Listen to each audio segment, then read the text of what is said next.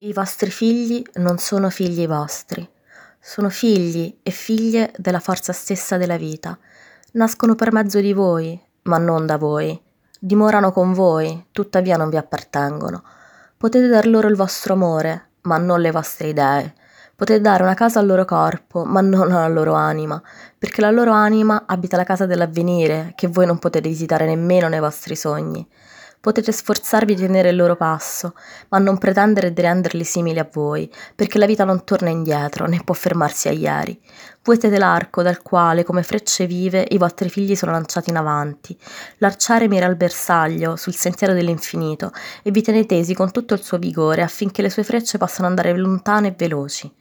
Lasciatevi tendere con gioia nelle mani dell'arciere, poiché egli ama in egual misura, e le frecce che volano e l'arco che rimane saldo.